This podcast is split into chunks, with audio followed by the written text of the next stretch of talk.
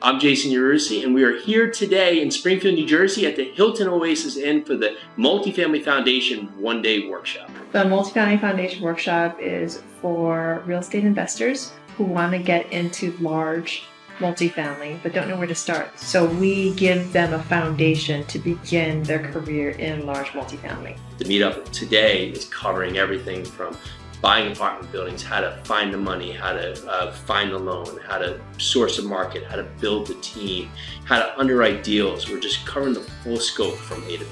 So many people have come up to us saying, How do I get into this? I don't have money, or I don't have connections, or I don't have this, that, and the other thing. I mean, if you ask Jason and I, a few years ago, we didn't have the same thing. Fourth thing that's happened here is Pili and I have made the commitment to focus. We're, we're all about focusing. We're focused on the acquisition of large multifamily. We're focused on teaching people how to focus.